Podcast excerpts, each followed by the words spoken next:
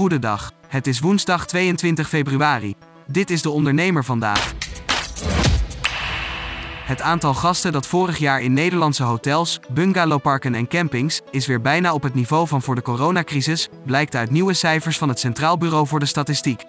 Het aantal overnachtingen nam in alle provincies toe. In Noord-Holland was de groei het sterkst, in Zeeland het kleinst.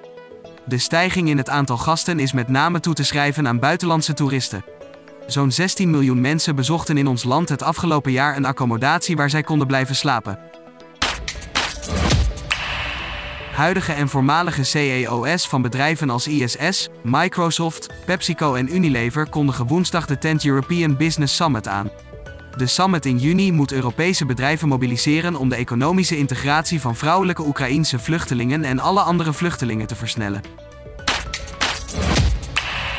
Een vierdaagse werkweek is voor de meeste werknemers veel productiever dan de traditionele werkweek van vijf dagen.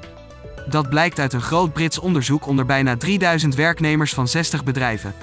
Bij de bedrijven was een gemiddelde omzetstijging van vijfendertig procent waar te nemen in vergelijking met dezelfde periode een jaar eerder. Volgens het C B S kan ruim vijfenveertig procent van de bedrijven in het eerste kwartaal van tweeduizend drieëntwintig slechts een klein deel van de kostenstijgingen doorberekenen.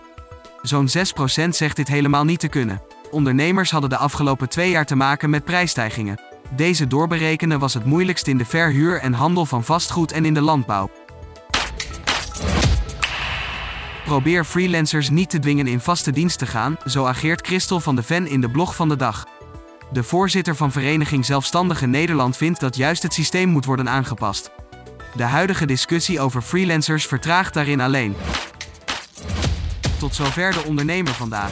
Wil je meer? Ga naar de ondernemer punt n l.